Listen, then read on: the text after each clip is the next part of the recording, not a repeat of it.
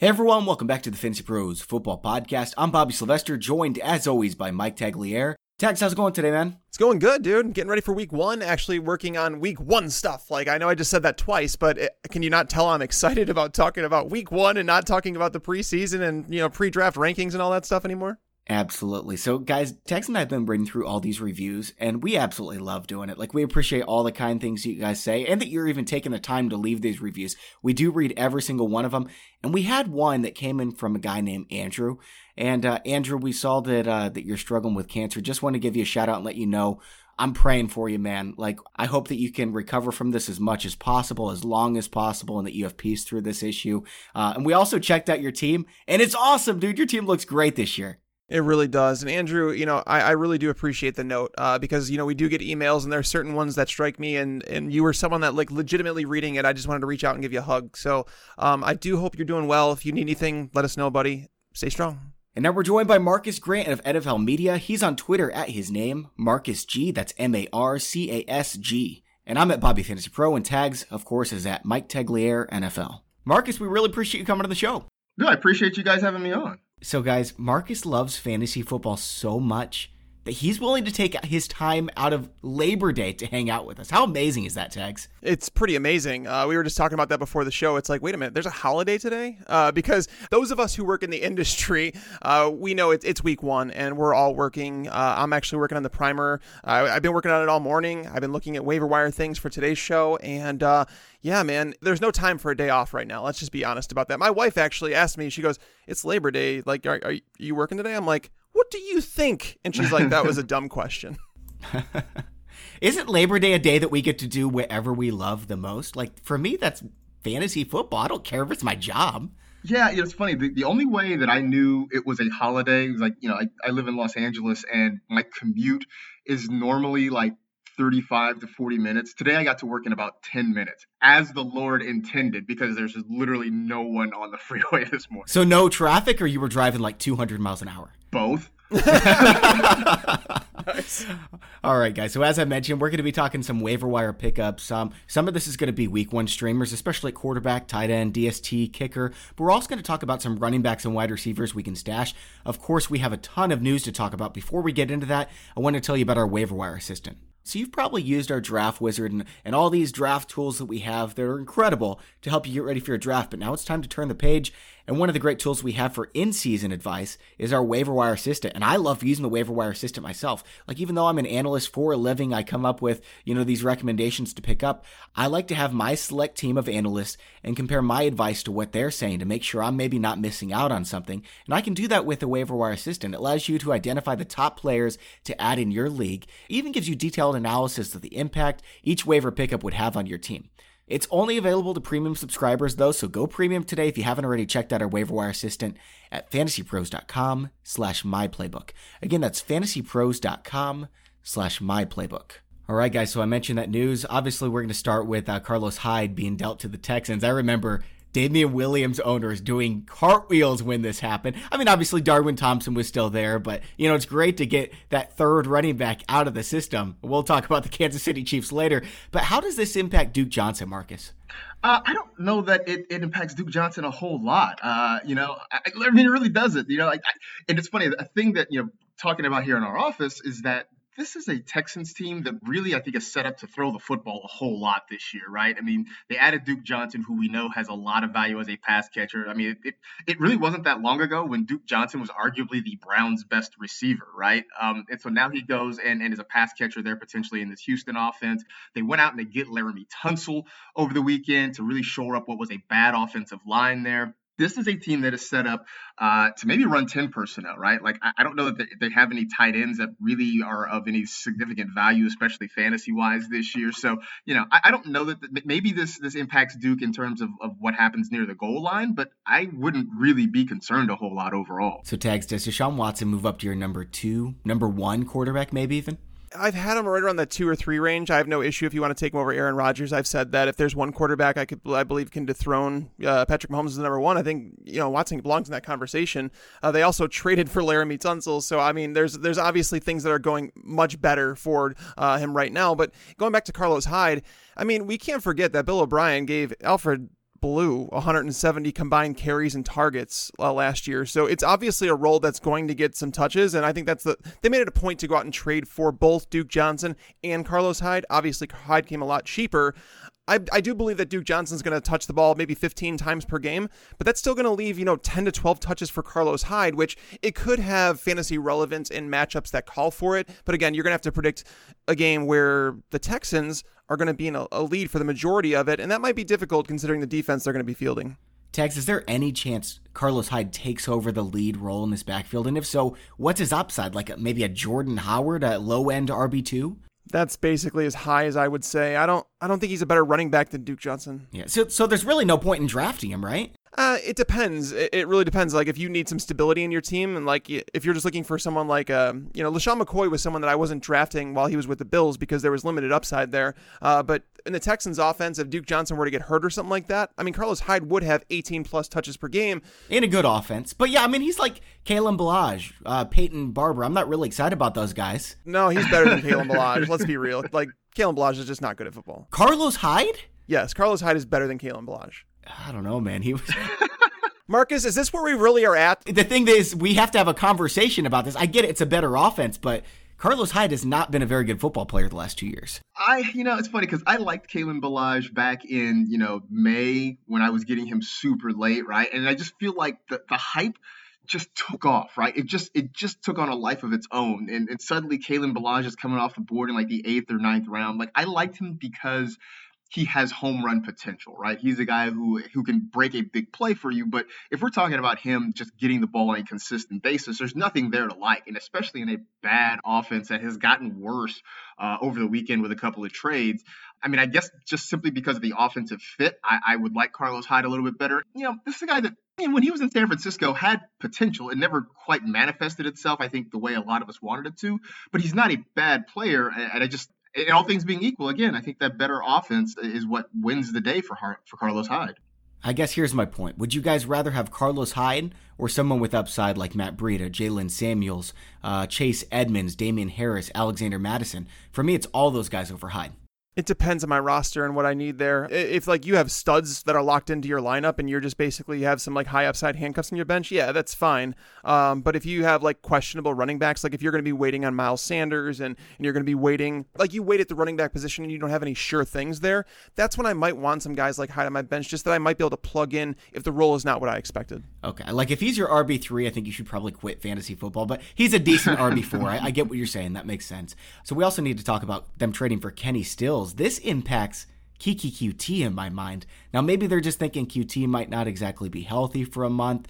Or do you think they think he's not really ready for this role, Marcas? I think I think it's more about health than anything. Although, you know, I, I think I think as much as he impacts Coutee, he, he may take a little bit off of Will Fuller's plate too, because they, they do some similar things. They both can be lid lifters. They can both stretch defenses a little bit.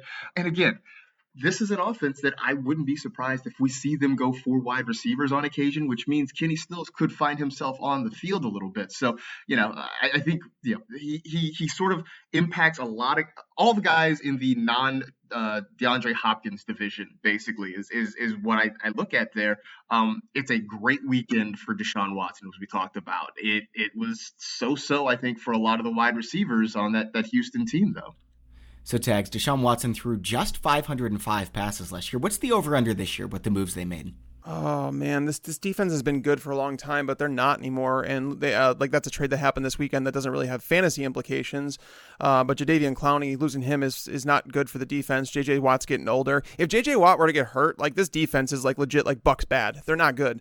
I mean, we could see 550 plus. I still don't think that they want to throw the ball 600 plus times. I don't think that's what they're trying to do. They, I mean, they have Watson to run the ball. Now they have a couple running backs that could take off the load there. But as for Stills, does it really matter though? Like, do you think like I wasn't I wasn't buying Coutee at his price just considering he's the number three option. Like Will Fuller, I think Stills is a, is a great addition to depth on the roster just because he presents uh, you know backup potential to both Will Fuller as a field stretcher and Keke Coutee because Stills has shown the ability to play in the slot. So I don't think they're necessarily going to go four wide uh, considering their offensive line problems they have. I think they need a blocking tight end in there, um, but.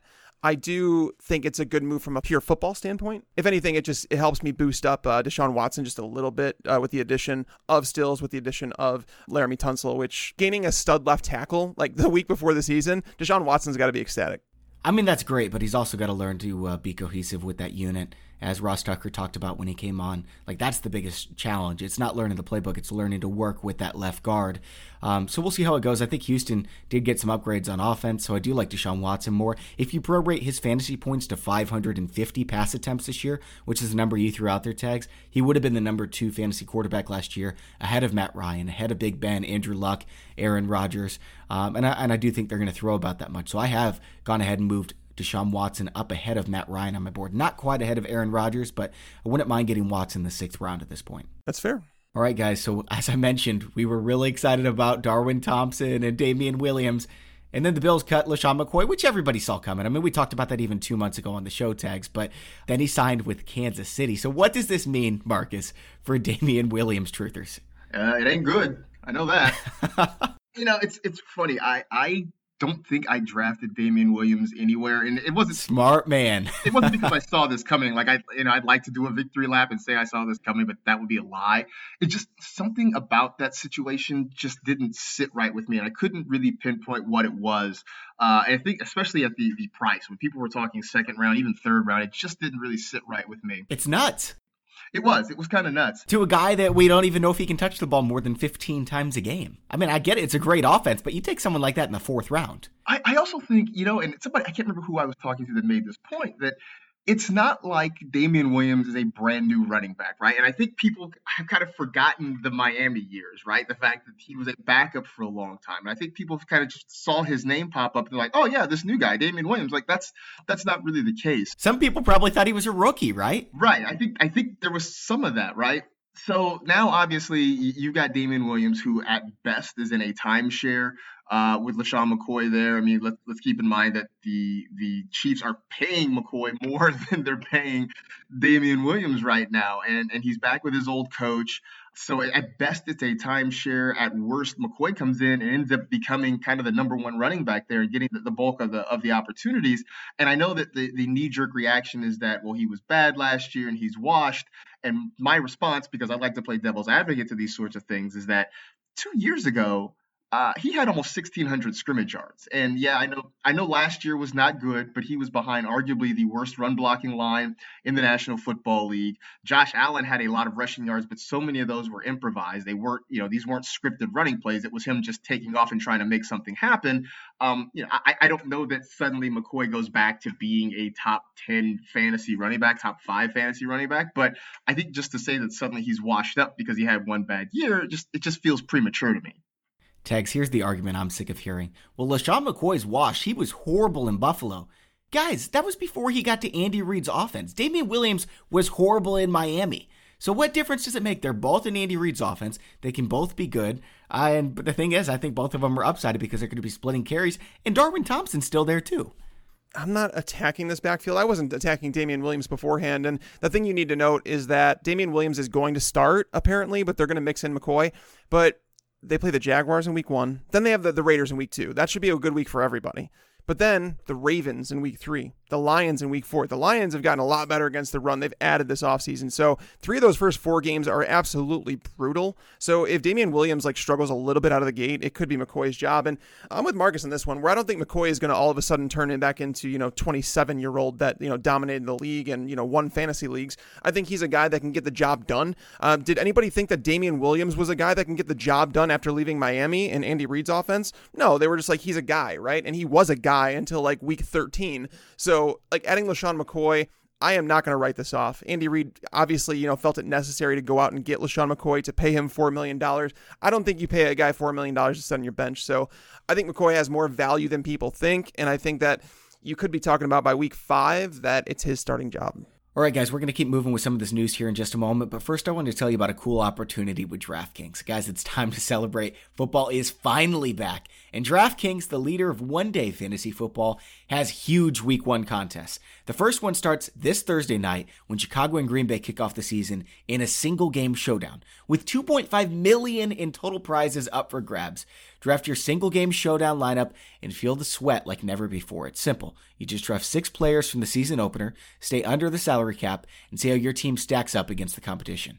Plus, new users who sign up today on DraftKings using code FANTASYPROS, all one word, are going to receive a free shot at the $1 million top prize. Nothing adds to the sweat of watching the game quite like having a shot at a million dollar payday.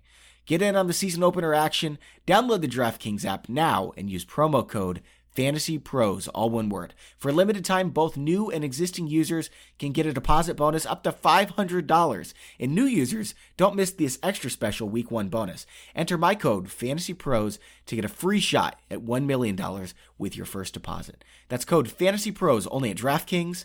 Make it rain. Minimum $5 deposit required. Deposit bonus requires 25 times playthrough.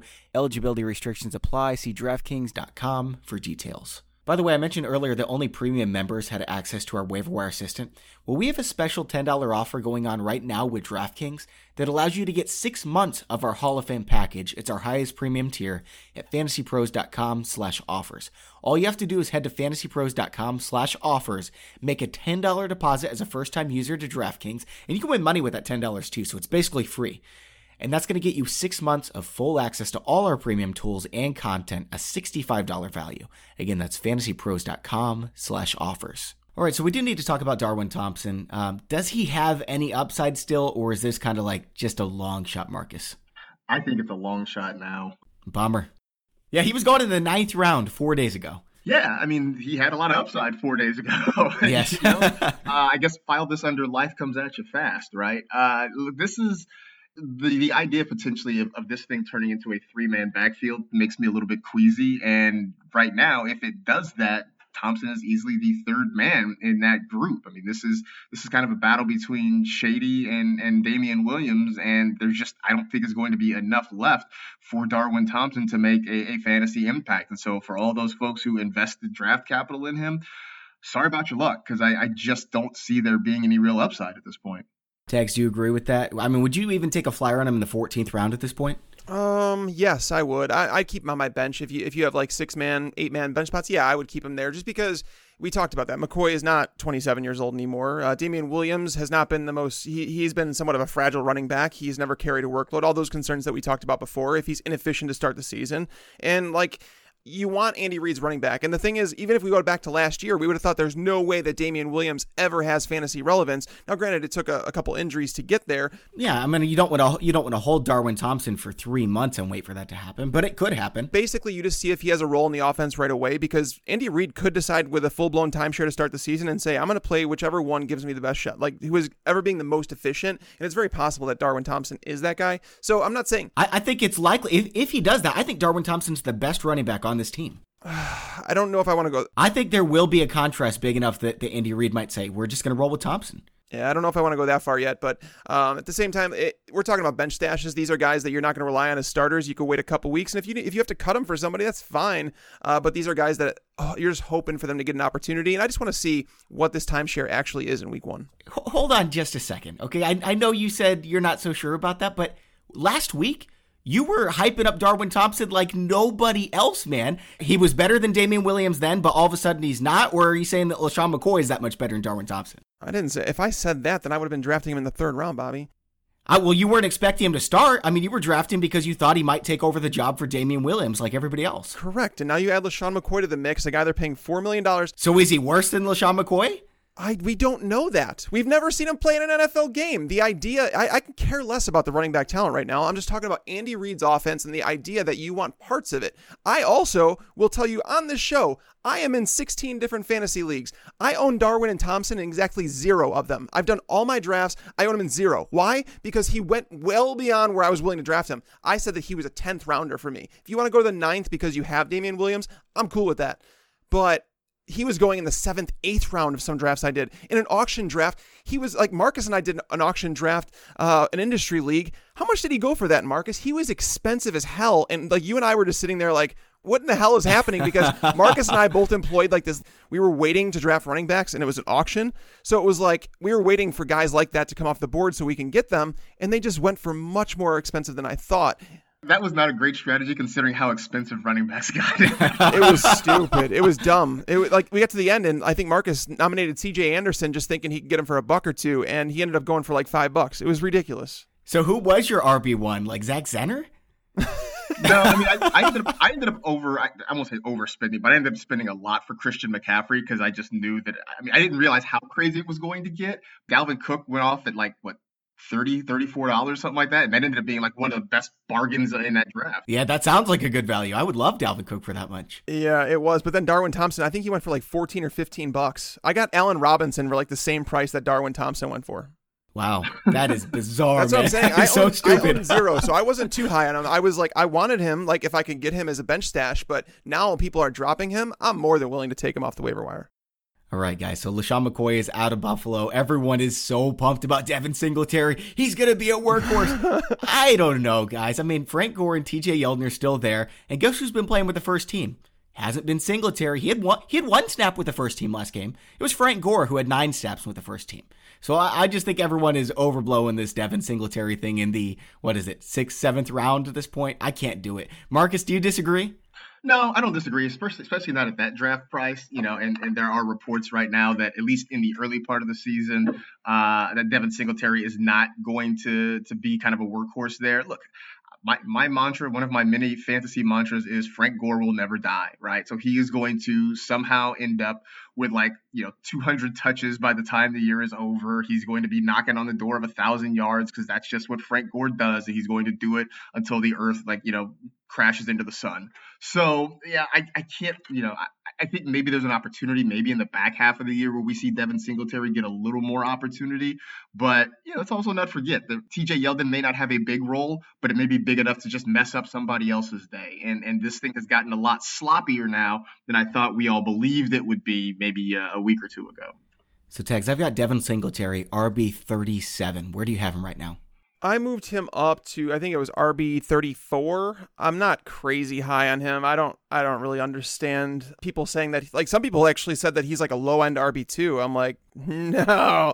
Right. I've been hearing that. Like look at the names that you have to put him over like in order to get into that territory. It's just Yep. Like this is the Bills offense that scored 276 points, guys. it was ridiculous. So I put a tweet out about it saying that they would draft him over Miles Sanders and I'm like what are you talking about? Like, what's the like? what is the upside with someone like? Huh, what's the upside with someone like Devin Singletary? That he is like, look at LeSean McCoy in the same offense last year. LeSean McCoy was not looked at as washed coming into 2018. He is now, of course, he is now, but it's part of that offense. I know they re- rebuilt the offensive line. They added a bunch of new parts to it. The offense should be better, but they're also talking about throwing a bit more because they added some options in the passing game. They they did add Frank Gore. They did add T.J. Yeldon, who's probably a better receiver than both Gore and Singletary. So I want it's a three way timeshare, guys. Like they're going to mix and match these running backs. Gore will never, ever, ever die. And even if even if Singletary gets 12 to 14 touches per game in the Bills offense, I still think that's RB three territory. I would agree with that. Yeah. I mean, you look at last year, there were a couple guys in that range.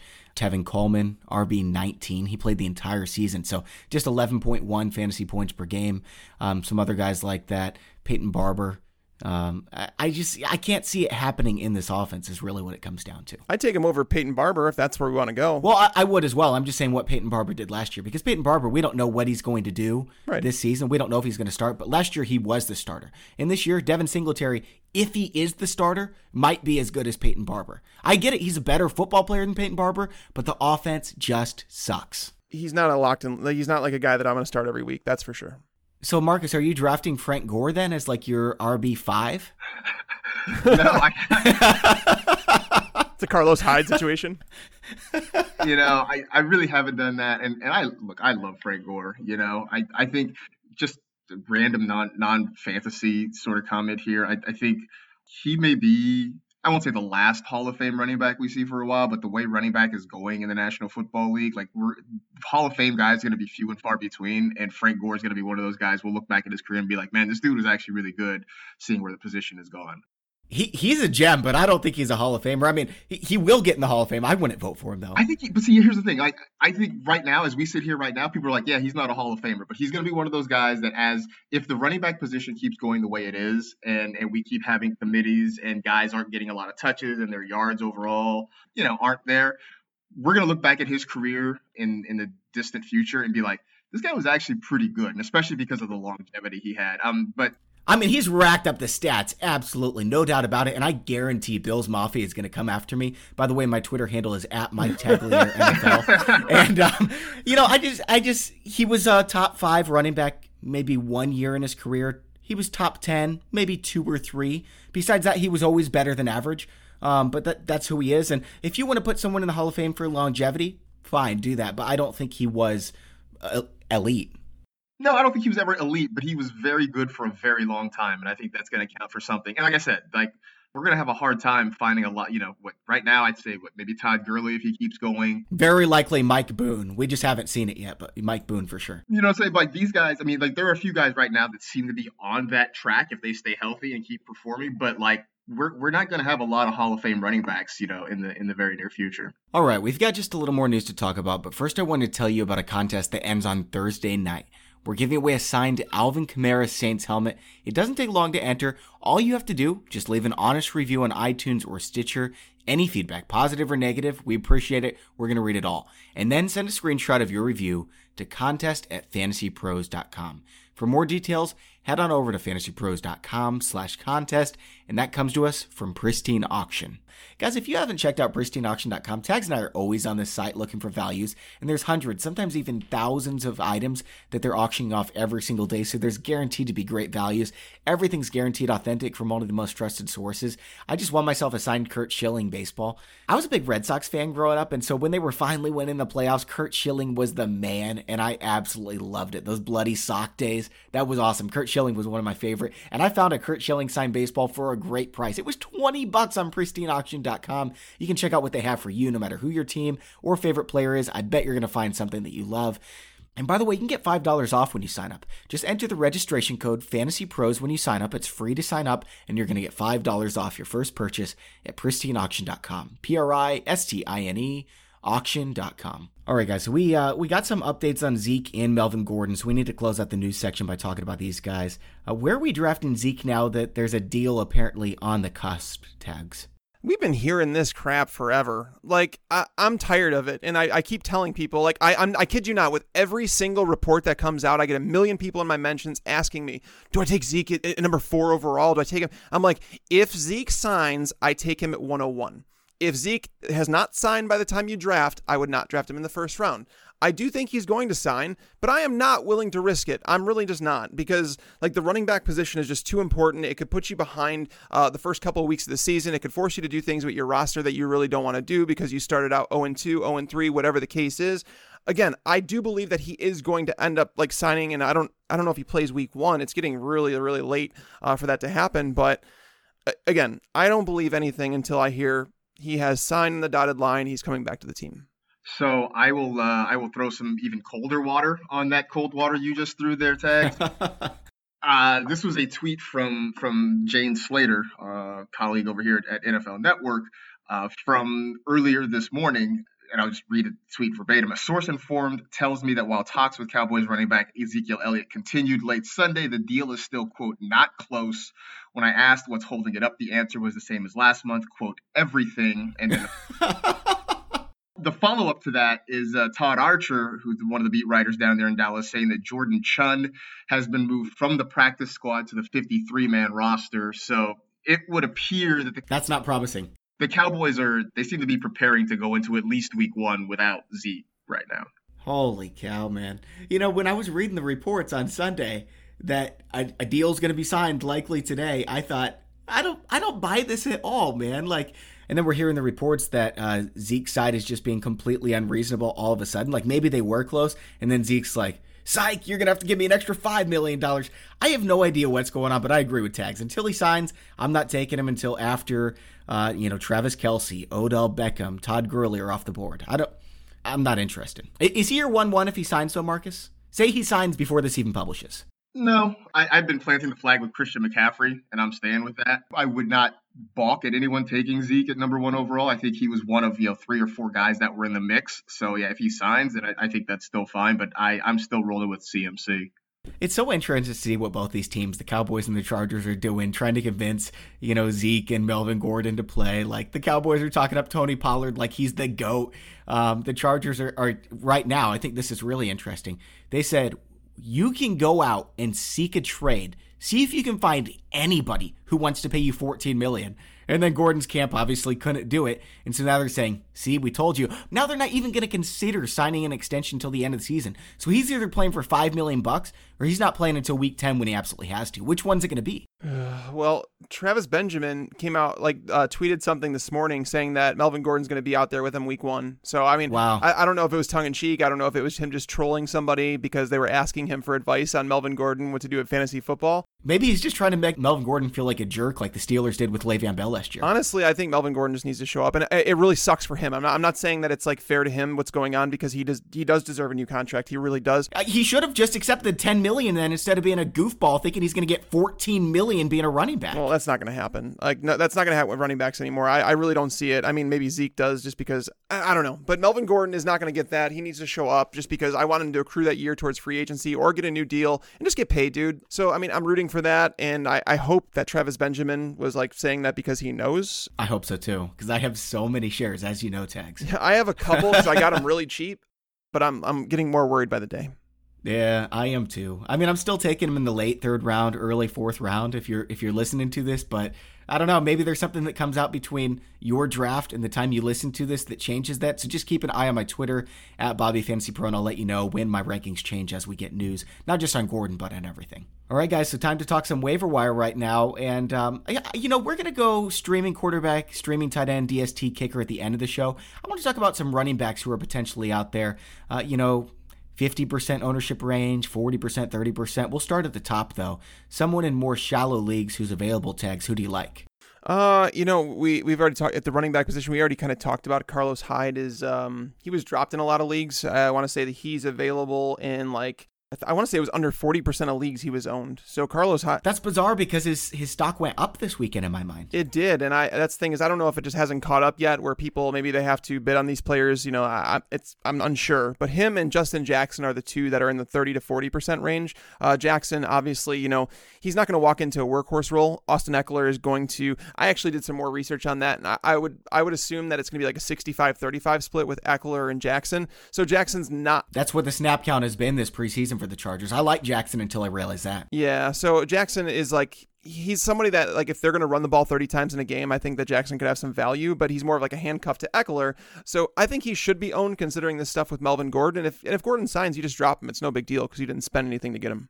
Yeah, Marcas, do you have a couple names? We sort of mentioned one, Frank Gore. I mean, he's he's still hanging out there in a lot of leagues right now, and and you know things sort of I won't say completely cleared up, but we got at least a better idea of how things are going to shake out in that backfield now that, that we know that LeSean McCoy's not going to be there anymore. So there's an opportunity for him there. Um, you know, Carlos Hyde is another one. It's it's not necessarily a great situation, but there's going to be opportunity. As Tags mentioned, you know, Bill O'Brien was giving touches to other running backs before, so I don't see why he's necessarily going to change his stance on that all of a sudden this year. So I mean, I think I think that's a, that's a situation where where early on, uh, at least uh, it's not it, it's worth at least having him on your bench to just try to see how that timeshare shakes out, and then you know going forward you can make a decision. So I was excited to look on Yahoo and see Jaylen Samuels is available in 50% of leagues. But then I saw Justice Hill is still available in 72% of leagues, and he's my number one must draft guy. I'd take him in the 10th round if I had to, and I'm getting him in the 11th and the 12th round, but um, man, he's my favorite pickup for sure, Tags. Yeah, he was in my under 30% category because he's only, yeah, 28% owned in Yahoo leagues. So he was in my next conversation. This was, uh, these were just the guys I was talking about 30, 40%. But there's other guys in that under 30% range that should be absolutely owned as well. So, uh, can we talk about Justice Hill really quick? Marcas, what, what do you think about Justice Hill's floor and his upside in this run heavy, up tempo offense? Well, I think I think they're good. I think just for the reasons you mentioned, they are going to be a run heavy offense. And yes, Mark Ingram is going to absorb a, a lot of the oxygen in that atmosphere there, but he's not going to be the only thing that that uh, that they use. So I, I think there's there's opportunity for Justice Hill. Dude's got some juice, right? And I just think that with the the Ravens committing to be so run heavy, there are going to be opportunities for him there. And then, you know, in the event that something happens to Mark Ingram, then suddenly that opportunity gets a whole lot larger. Or they just realize, hey, this Justice Hill kid is great. And Mark Ingram, 30 year old Mark Ingram, might not be so great outside of New Orleans. Yeah, I mean that's a possibility too. Uh, I I think he still has something left. I mean, I think that Mark Ingram was a guy that I always loved, and I just felt like the Saints never really gave him a full chance. And, and, and, you know, maybe there's something to it, right? Maybe there's something they saw in practice that the rest of us didn't see. But I do think this is the opportunity. I, I know I said this with Lamar Miller too, right? Like get Lamar Miller out of Miami and give him a full opportunity, and he'll be great. I still think Mark Ingram has a chance to be a little bit better than that. So I'm, I'm curious to see what he does this year. I think that's entirely fair. I mean, we've seen Mark Ingram handle big workloads. It's just the Saints didn't do it every single week. I think Baltimore is going to have to because they're going to run the ball 35 times a game. You know what? Uh, we're going to talk about this on our DFS show, but Mark Ingram is as close to a lock as you're. I mean, Chris Carson is the biggest lock ever, but Mark Ingram's really close to a lock in week one too. I mean, anybody playing the Dolphins is going to be uh, attractive. I mean that that defense, that front seven is just good God, the lack of talent on that team is uh, astounding. And I know they got a lot for Laremy Tunsil because uh, when they originally traded him, I was like, you don't trade when you're rebuilding, you don't trade your star left tackle. You don't do that um, because you need players to actually block for the quarterback that you're eventually going to draft. But uh, some people told me that with Tua being left-handed, that they, they need a right tackle more than they need a left tackle. so, uh, but yeah, that that team is in full rebuild mode. They finally conceded and, and, and just accepted that. So yeah, a lot of te- a lot of players are going to be like streamed against them. How do you feel if you're Ryan Fitzpatrick though, and they just traded away your left tackle? Right? I'm fa- I'm making an injury. Josh Rosen can get in there, man. He had Donovan Smith blocking for him last year, so it can't get much worse than that. That's true. uh, Tampa did have a bad offensive line. You know, I think the Dolphins are doing it the right way. I know it sucks for Dolphins fans, but look at what the Browns did acquiring all those picks. Now you still have to make the right picks and everything like that, but um, you know, if the if the Dolphins can go out there and get some offensive line help next year and maybe a, a Jeudy in the in the top five picks, and then 2021 they get Trevor Lawrence. That's looking hot. Yeah, Trevor Lawrence. Everybody's gonna be waiting for that one. Everybody's gonna be trying to accumulate draft picks for when he comes out. But we'll we'll see what actually happens. But Ryan Fitzpatrick's got to be bummed because he's playing for a team that's basically doesn't care. You know, he's not getting any younger. Yeah, he's in straight DGAF mode all the time though, so he doesn't care, man. He's gonna go out there and throw for five thousand yards, no matter who his wide receiver. I'm just kidding. that's not happening. Any other running backs you like, Tags? Uh, not in that. I mean, in that range. Like, if we go under 30 range, there's quite a few in that range that I like. Um, guys like Alexander Mattison, Damien Harris, and Mike Davis. I think all of them should be owned uh, on teams. You know, I talked about Darwin Thompson. These are guys like Mattison, obviously, they drafted him in the third round. Was it a bad pick? Yeah. W- w- do they value that number two running back in their offense? Yeah. Uh, Damien Harris backing up Sony Michel, who's had two knee scopes in the last 12 months. And then Mike Davis, who has, I, have said this before, he has dual handcuff ability here because he's going to be a handcuff for both Tarik Cohen and David Montgomery because he could play all three downs. He showed in Seattle that he could handle a bigger workload if they needed him to on first and second down. So Mike Davis, like, I continually say it like that Bears offense was 12th in scoring last year and it's a year further in. They have the same pieces returning. Mike Davis is obviously being added, but I don't think he has. Allen Robinson's healthy. Um, Anthony Miller's healthy. Yeah. I don't think Davis has standalone value, but as someone that you want on your bench in case an injury occurs, absolutely. Do you like those names, Marcas? And do you have any others? Yeah, you know, I, I like those names. I'm curious to kind of get your guys' thoughts on because a name that, that I've been kind of kicking around and, and, don't really know what to do with is Ty Montgomery, right? Because there's there's talk that that he will have a bit of a role there in that Jets offense this year. And I mean, look, if you if you go by how guys were used in the preseason. Um, you know, and now that we live in a world where where coaches don't want to play some of their their key pieces in the preseason, Ty Montgomery didn't play a lot in the preseason. So like if And when he did play, he actually looked really good. Right. So I mean if we're reading the tea leaves, I, I mean that suggests to me that, that maybe Ty Montgomery could could in deep release have some standalone value. And I just I don't completely know what to do with it. I was just kind of curious at what if you guys had any thoughts about that. I'd rather take an upside shot on a Malcolm Brown, who I think will be the primary back if Todd Gurley does go down. Darrell Henderson's going to be involved with Todd Gurley. Darrell Henderson's going to be involved if Todd Gurley goes down, but I don't think they plan on him being their number one. They've been holding Malcolm Brown out, like you talked about with with Ty Montgomery. I'd rather take a shot on on Brown or Chase Edmonds, but I have no problem with Ty Montgomery because if anything does happen to Le'Veon Bell, and he hasn't been the epitome of health. Uh, Montgomery would come into a big workload. Now, granted, it's the Jets' offense, bad offensive line, slow pace, so I don't really love his upside, but he could be a solid RB2 in that situation. With that said, the Jets are apparently looking for running back help. I would rather roster Rex Burkhead. I'm not lying. Would you? Okay. Wow. I don't. I don't like Ty Montgomery. I don't think he's that good. I don't think he's getting it. If they, if Adam Gase does play him over Le'Veon Bell and some, like legitimately, if Le'Veon Bell is not on that field for like 85, 90% of snaps like he's not doing his job correctly, which he's done before. Bell's probably just going to quit if that happens. So I'm not, no, I, Ty Montgomery is a big no no for me because even if something did happen to Le'Veon, I don't believe that he would walk into like a 15 touch role. I don't trust that offense. I don't trust Adam Gase. I mean, until he shows me something that he can do without Peyton Manning, I'm not going to trust Adam Gase. Guys, what about Giovani Bernard and CJ Anderson? If anything happens to Joe Mixon, I think Bernard would be the guy. And we've already seen the, the Detroit Lions are planning on using CJ Anderson a little bit, even with Kerryon Johnson there. I'm still a little bit bitter because I tried to get CJ Anderson for a dollar and somebody like bid him up to like four or five. So uh, I'm a little bit salty about that. Yeah, I mean, I don't, I don't know that these are guys that I want to just roster necessarily. I mean, un- until, until like I see something actually happen. I mean, I think last year I, I tried that with Gio Bernard, just you know, knowing obviously Joe Mixon was going to be the starter in the workhorse, but I think we saw last year exactly how much of a workhorse he is going to be, and so um, I don't, I don't know that I could hold a roster spot for either one of these guys, knowing that the guy ahead of them uh, is going to get so much action this year waiver wire speed dial. Um, I've got two more names here really quick. This is for much deeper leagues. Ryquell Armstead, Alfred Blue went to the IR for Jacksonville. Uh, we we kind of saw this coming. It was a pretty serious injury, and Ryquell's been running as the, the clear cut number two with Jacksonville. Leonard Fournette is made of glass. And then the second one, is, in my mind, is Brian Hill. Now, I know, Tags, you think Ito Smith is the number two.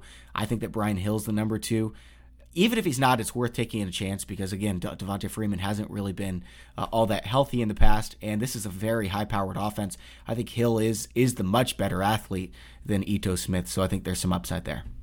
Fun fact: We learned that Ito Smith was named after uh, Judge Ito in the O.J. Simpson trial. I we, I learned that this weekend. Uh, it's like the weirdest things that. Isn't it his nickname? Like Ito's not his real name, is it? It's not his real name. No. Yeah, but that was an interesting tidbit that I heard. So. Do we know what his real Romarius Romarius Smith? I don't know, man. DK's got a, a weird name too.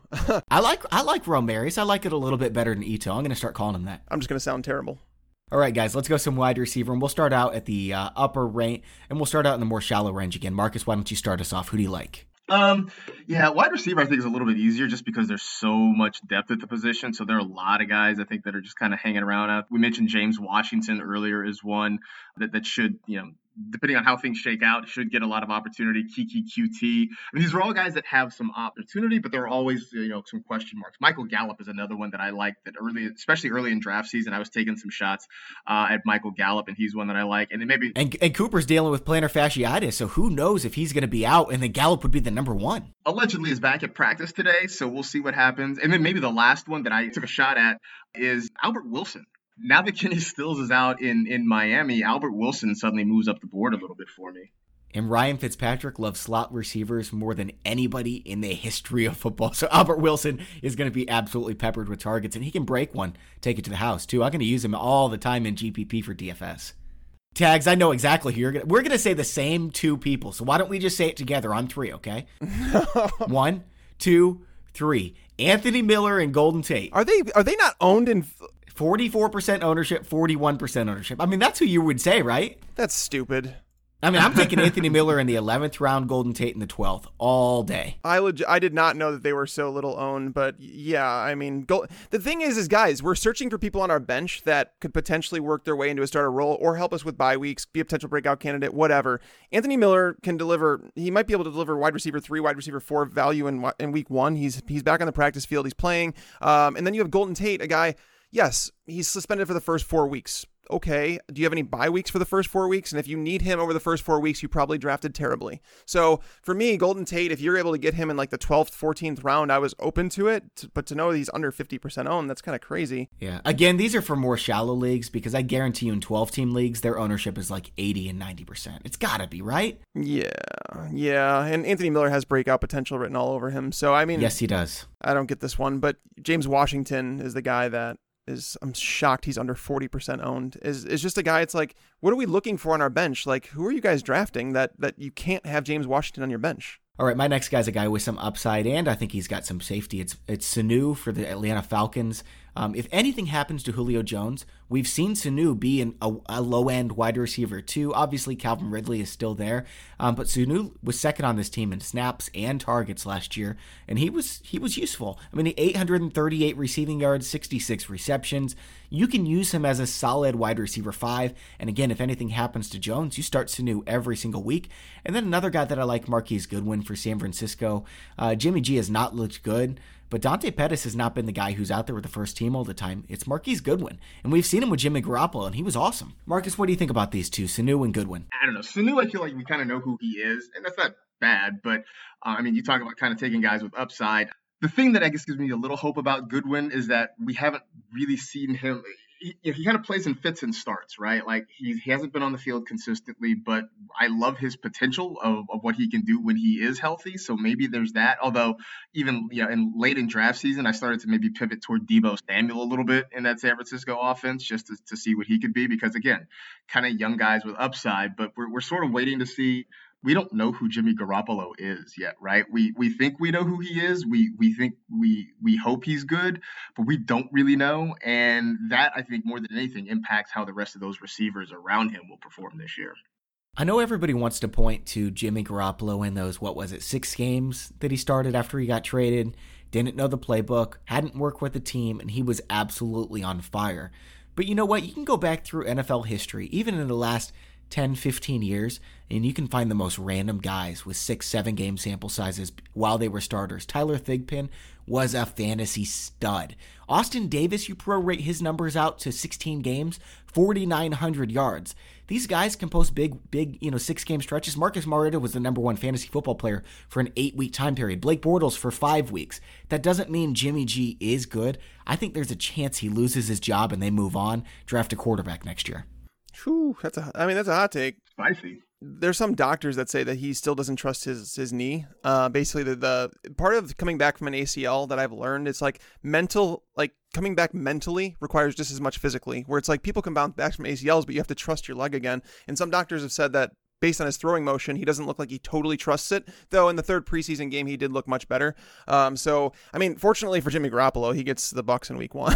so I mean, that's a fix all. that, it really is. Like that team is just in shambles right now, and it looks like they're going to be without Vita Vea for the first game. And so, okay, what what game scores more points, the 49ers and the Bucs, or the Lions and the Cardinals? Because both of them are going to be over like a thousand. I go Niners Bucks just because I, I still think the Lions are going to try to run the football a whole lot and maybe just slow it down a little bit. Yeah, for sure. I, I am gonna I'm gonna take Marcas's side on that. Even though I want to say that the the lines are shifting towards like Arizona might have the higher over under. Uh, no, it's a 47 and a half where the Tampa and San Francisco is 49 and a half. Okay, well that answers that question. I disagree though. I think it's going to be Cardinals Lions. I'm stacking the Lions in DFS week 1. Let's go, baby. All right, before we get to the deeper league wide receivers that are available, I want to tell you about Roman. Guys are terrible at taking care of their health, whether it's a knee injury, bad back, or something worse.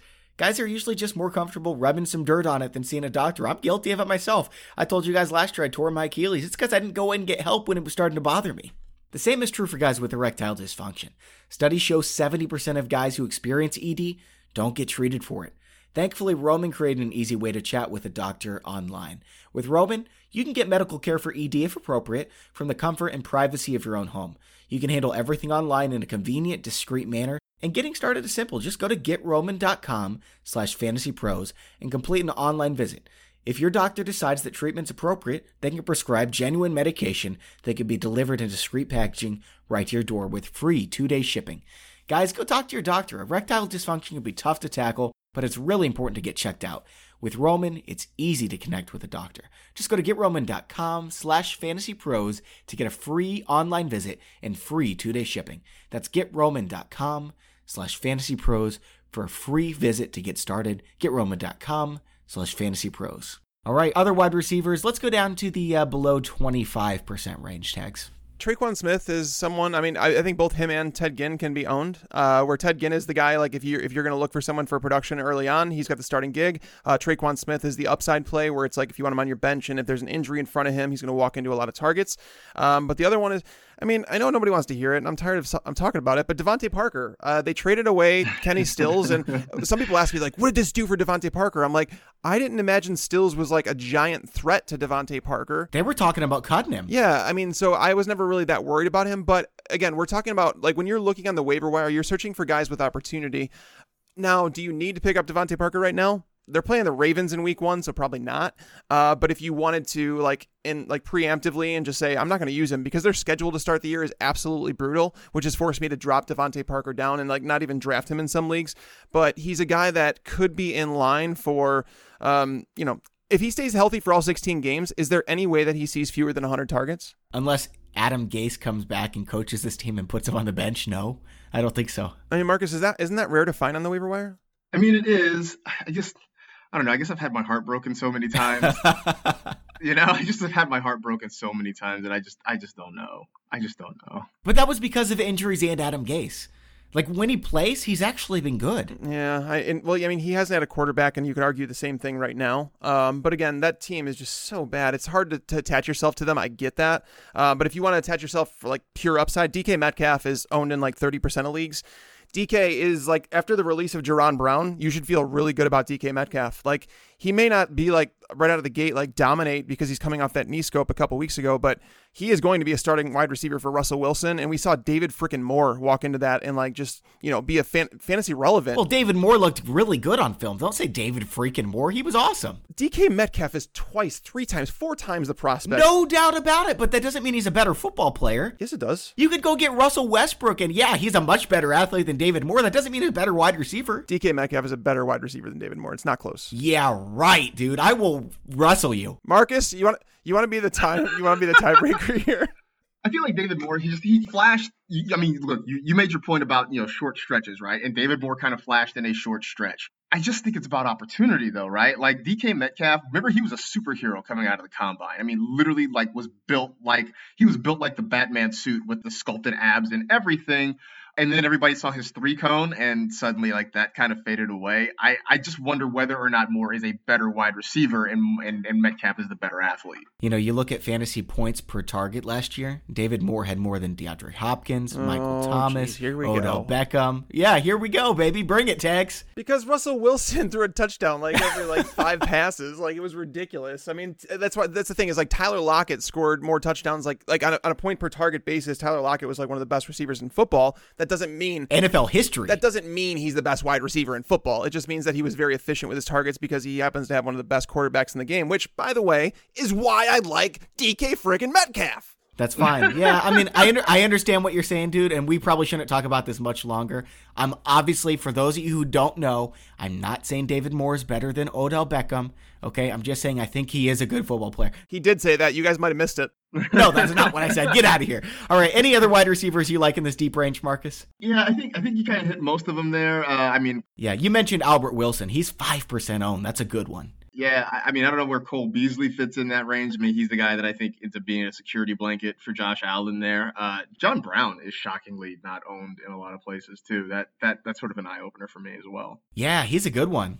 I mean, I think people forgot like he was a great fit with Joe Flacco. He just wasn't a great fit with Lamar Jackson and when they became a run heavy offense. But now he's back out. He, he's out underneath the shadow there, and he's he's with a quarterback who is more on the Joe Flacco end of things than on the Lamar Jackson end of things. He was great while Joe Flacco was there, and then he just kind of disappeared. yeah, for sure. Yeah. Wow, he was really great. I'm looking at his game log right now. He was awesome, and then he just sucked. Oh, I remember that. He reminded us of what he was in Arizona. You know, and then and then Joe Flacco got hurt, and and you know Lamar Jackson took over, and that was kind of the end. But hey, draft Miles Boykin. No. I'm totally kidding right now.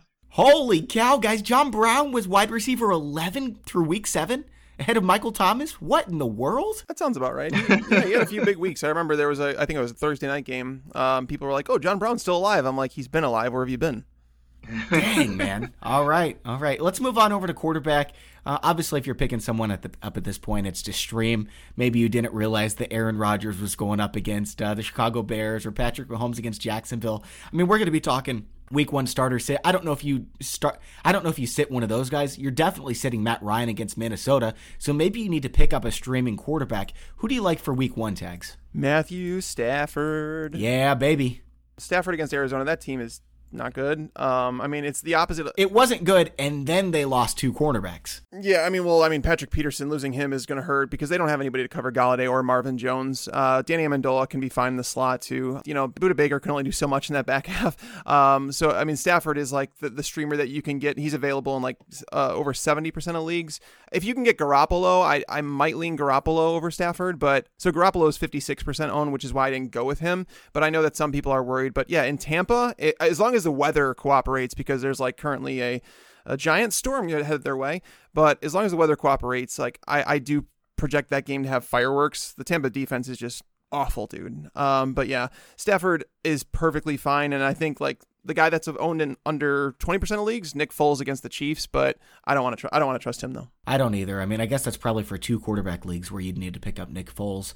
I, I have another name that I like, not quite as much as Matthew Stafford. I do like him ahead of Jimmy G. But Marcas, why don't you go first? Uh, I mean, the name that, that I kind of zeroed in on is, is, Joe Flacco too against the Raiders. I think what what really gets me uh, optimistic about it was seeing what Emmanuel Sanders did in his return. I mean, he had that huge game against the 49ers in the preseason that made me think, wow, Emmanuel Sanders potentially is back. And I think that really boosts uh, that Denver offense. Um, you know, I, I, still hope to see maybe DaeSean Hamilton or Courtland Sutton kind of step up and, and become impact players. But I think uh, against a, a, Raider defense that I expect to still be bad this year, Joe Flacco, at least for one week, has some some life in him. I love Kirk Cousins against Atlanta. I think they're going to be passing quite a bit in this game. I mean, Cousins is own though, right? I mean, it owns in 62% of Yahoo leagues. You have to remember a lot of those are two quarterback leagues. Some of these are deeper leagues. Some of these are leagues where somebody's drafting three quarterbacks. Most of our listeners are able to pick up Kirk Cousins right now. I mean, if you can, then he's the he's definitely the top one on my board against Atlanta. You like him over Stafford? Yeah, I do. Okay, I don't. I mean, we'll see when the rankings come out, man. But I'm telling you, I, am I'd like Cousins there. Have you done your week one rankings yet? I'm I'm working my way through them. As I write the primer, I basically write the notes on my player, and then I go to my rankings and I move him as where where I feel like I need to. And as of right now, I mean, Cousins is a guy that I feel confident with as a top ten quarterback. Whereas Stafford, it's like I think Marcas hit the nail on the head. Where it's like I, I, do believe the matchup is fantastic. I also think that they could allow a ton of a ton of yardage to both Kerryon Johnson and C.J. Anderson, where it's like Detroit, if they want to slow the game down, uh, just basically like take the ball out of Kyler Murray in that offense's hand. That's what they that's what they have to do. I don't think that that Matt Patricia wants to go toe to toe with Cliff Kingsbury. All right, guys, let's move on over to the tight end position. And uh, everyone knows I've been hyping up Geoff Swaim's week one matchup against Kansas City. Kansas City gave up by far the most fantasy points to tight ends last year. Geoff Swaim's a little bit banged up, though. He hasn't really been practicing. He's been practicing off and on. Oh, no, Bobby's guy. Yeah, so I don't I don't know if I'm going to use him anymore. Um, I, I mean, I, I haven't picked him up because I just didn't draft a tight end in a lot of leagues. you know, just because I figured I could pick up Geoff Swaim right before uh, right before week one. But if you do need to stream a tight end, who are you going with, Marcas? Well, I mean, if if uh, Tags is going to jump on Matthew Stafford, then then I'm gonna I'm gonna throw in with T.J. Hockenson, right, um, against that Cardinal defense. If they do throw the ball, I can't imagine them airing it out and trying to go deep down the field. But we know Stafford loves his slot receivers. He loves his tight ends. I think there's an opportunity uh, for T.J. Hockenson maybe to get a little bit of run. And, and look, I, I, know people are gonna they're gonna you know, give me the whole like don't deal with rookie tight ends, especially in Week One. But I think there's a chance for there to be an outlier here. Tags, do you have somebody that you like? I do. He's like a deep one, and I guarantee you he's available in your league. Uh, Will Dissly. So he's like someone that I wrote up the Seahawks Bengals game, and I'm worried about pass attempts for the Seahawks. But again, you're also worried about like who the hell are they throwing the ball to? Because Tyler Lockett had one game last year over six targets. I'm not gonna like go ahead and say, oh, he gets 10 targets. So even if the Seahawks throw 25 times, we have to figure out where those attempts go. And Dissly is someone that, you know, Nick Vannett did not step up in the role that he, you know, basically should have last year when Dissly went down. Uh, the Bengals allowed the most fantasy points per game to tight ends last year, including a touchdown every 11 targets in coverage. That was the worst in the NFL. Um, so if the, if you know if the Bengals do key in on slowing down Tyler Lockett, I think Dissly is someone that can get free in the end zone and score a touchdown. It's a great call. That's exactly who I was going to say. So maybe I'm a little bit biased. you know, a lot of people are really excited about Darren Waller's upside as well. I guess if you want to take a flyer on him and see if see if you've actually got something. You know, Derek Carr threw the ball a hundred more times last year than Drew Brees. So they throw the ball a lot over there in Oakland. I think they're going to be playing down in this game, even though it's a home game. So I think they will be passing quite a bit again. I'm not exactly sure how Antonio Brown's going to be coming off the frostbite. Um, Tyrell Williams is obviously there as well, but maybe Waller gets some catches. Or if you want to play touchdown or bust, you can go with Gerald Everett against Carolina. Uh, he's going to be involved a little bit more in, in Los Angeles this year. Dallas Goedert against Washington. I know he's the backup, but they're going to use him. And he had a, a bunch of touchdowns last year as well.